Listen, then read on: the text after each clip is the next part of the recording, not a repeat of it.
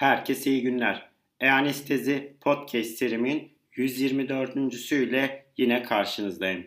Bugün opioidlerin intraselüler sinyal iletim mekanizmasından bahsedeceğim. Hazırsanız haydi başlayalım.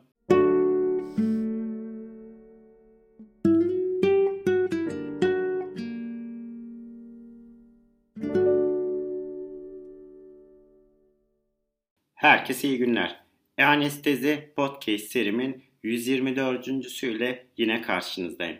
Bugün opioidlerin intraselüler sinyal iletim mekanizmasından bahsedeceğim. Opioid reseptörleri G protein çifti reseptör ailesine aittir. Opioid reseptörlerin aktivasyonunun pertussis toksinine duyarlı G proteininin aktivasyonuna yol açtığı gösterilmiştir.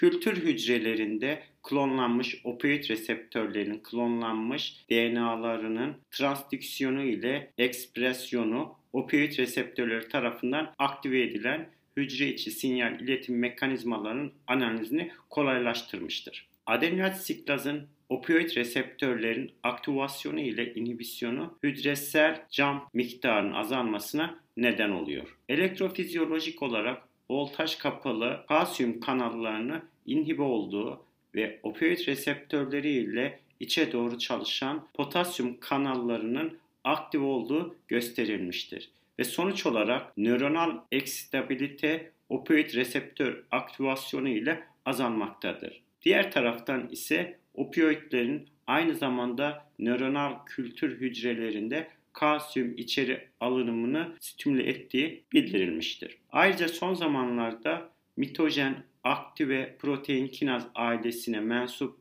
ekstraselüler sinyal ilişkili kinazın opioid reseptörleriyle aktive edildiği gösterilmiştir. Ekstraselüler sinyal ilişkili kinazın opioidlerle uyarılmış aktivasyonu araşidonat salınımını artışına ve CFAS ve Junction B genlerini hızlı erken ekspresyonuna yol açmaktadır. Opioid reseptörlerinin agonistlerine kronik maruziyeti ile B opioid toleransı, bağımlılık ve yoksunluk semptomlarına da sorumlu olabileceği hücresel adaptasyon mekanizmaları harekete geçmektedir. Birçok araştırmacı kısa süreli desensitizasyonu muhtemelen protein kinaz C yoluyla opioid reseptörlerinin fosforilasyonuna kapsadığını göstermiştir. Protein kinaz A ve beta adrenerjik reseptör kinazı içeren diğer bazı kinazlar da bu olayla ilişkilidir.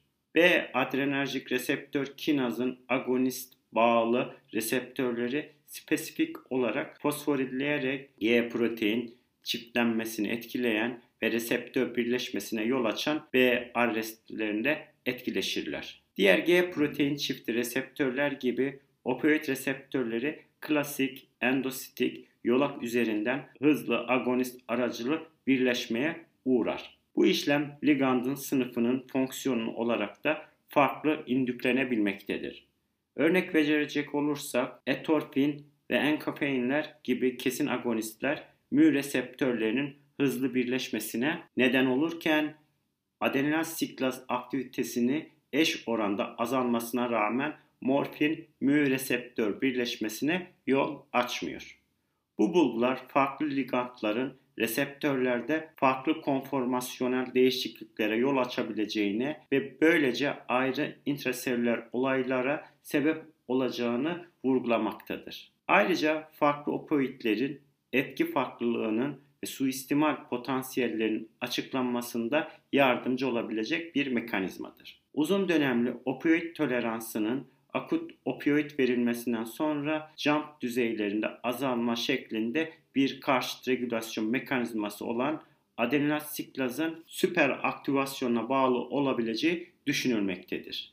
Bu etki hücrelerin pertussis toksini ile ön tedavi edilmesiyle önlenebilmektedir ve bu da G proteininin olaya karıştığını göstermektedir. Evet, çeşitli opioid ve non-opioid reseptörün eş zamanlı uyarılması ise şu şekilde olmaktadır. Opioid analjeziklerinin çoğu farklı afinitelere çeşitli opioid reseptörlerini etkilemektedir. Örnek olarak verirsek morfin mu opioid reseptörüne daha yüksek, kappa opioid reseptörü ve delta opioid reseptörüne ise daha düşük afiniteye sahiptir. Bazı opioidler opioid ve non-opioid reseptörleri etkilemektedir. Örneğin metadon bir mu opioid reseptörüne agonisti ve NMD reseptöründe nispeten güçlü bir antagonisttir. NMD reseptörünün antagonizması opioid toleransı ve opioide bağlı hiperaljeziyi azalmasında ve ağrı hipersensitivitesine yol açmaktadır.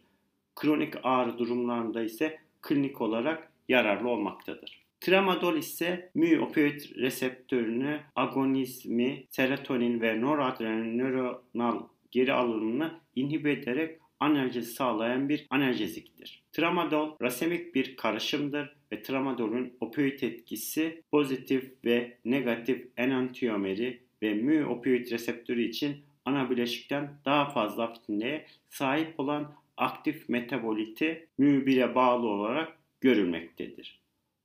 Monoaminerjik aktivite ise tramadolun aktif metaboliti M1 strokrom P450 sistemine gereksinim duyduğundan CYP2D6 aktivitesi düşük olan hastalarda analjezi sağlamak için tramadolun yüksek dozlarda kullanılması gerekmektedir. Diğer bir örnek ise tapentadol yeni bir analjezik ajandır ve tramadolün aksine ikili etki mekanizmasına sahip bir moleküldür.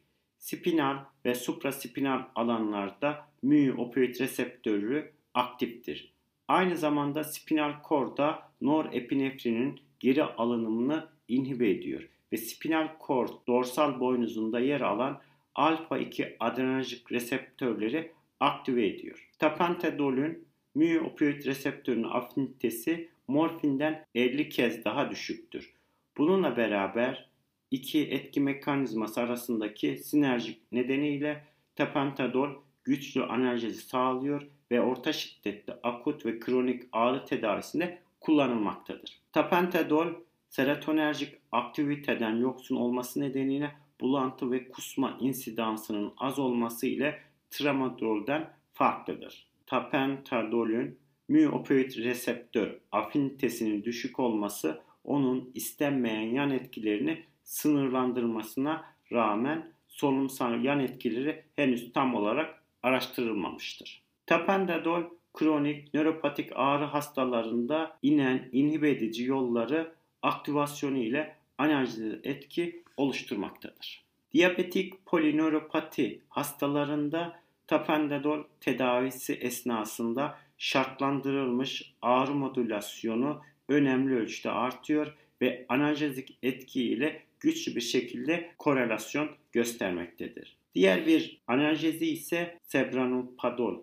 Yeni bir opioiddir. Tapentadol gibi tek bir molekülden oluşuyor. Mü ve nosiseptif opioid reseptörlerine önemli olmak üzere çoklu reseptör sisteminde rol almaktadır. Akut ve kronik ağrının çeşitli hayvan modellerinde sebranopadol uygun bir yan etki profiliyle güçlü antinoseptik oluşturuyor ve insan çalışmaları ise halen devam etmektedir. Son olarak non-opioidler aynı zamanda opioid reseptörlerinde de rol oynayabiliyor. Bununla önemli bir örnek opioid reseptöründe dahil olmak üzere çoklu reseptör sistemlerini içeren afinitesi olan bir NMD reseptör antagonisti olan ketamin bunlar örnek verilebilir. Anestezik özellikleri NMD reseptörleri üzerindeki etkisiyle ilişkilidir ve analjezik etkiler ise ağırlıklı olarak miyopid reseptör aktivasyonuna bağlı gibi durmaktadır. Evet, opioidlerin hücre içi sinyal iletim mekanizmasını kısaca tekrarlayacak olursak, opioid reseptörlerin aktivasyonu pertussis toksin duyarlı G proteininin aktivasyonuna yol açıyor. Elektrofizyolojik olarak opioid reseptörleri voltaj bağımlı kalsiyum kanallarını inhibe ediyor ve düzeltici potasyum kanalları aktive olmaktadır. Bu şekilde nöronal uyarılabilirlik opioid reseptörlerinin aktivasyonu sonucunda azalıyor. İntratekal ve epidural verilen opioidler de ağrı impuls iletimini dorsal boynuz düzeyinde kesmektedir. Agonistlere opioid reseptörlerinin kronik maruziyeti, opioid toleransı, bağımlılık ve yoksunluk belirtileriyle ilgili olabilecek hücresel uyum mekanizmalarına neden olabilmektedir. Opioidlere uzun vadeli tolerans adeninaz siklaz aktivitesinin süper aktivasyonu ile oluşmaktadır. Evet, bugün opioidlerin hücre içi iletim mekanizmalarından bahsettim ve ayrıca çeşitli opioid ve non-opioid reseptörlerin eş zamanlı uyarılmasından kısaca bahsetmiş oldum. Bugün anlatacaklarım bu kadar. Beni dinlediğiniz için teşekkür ediyorum.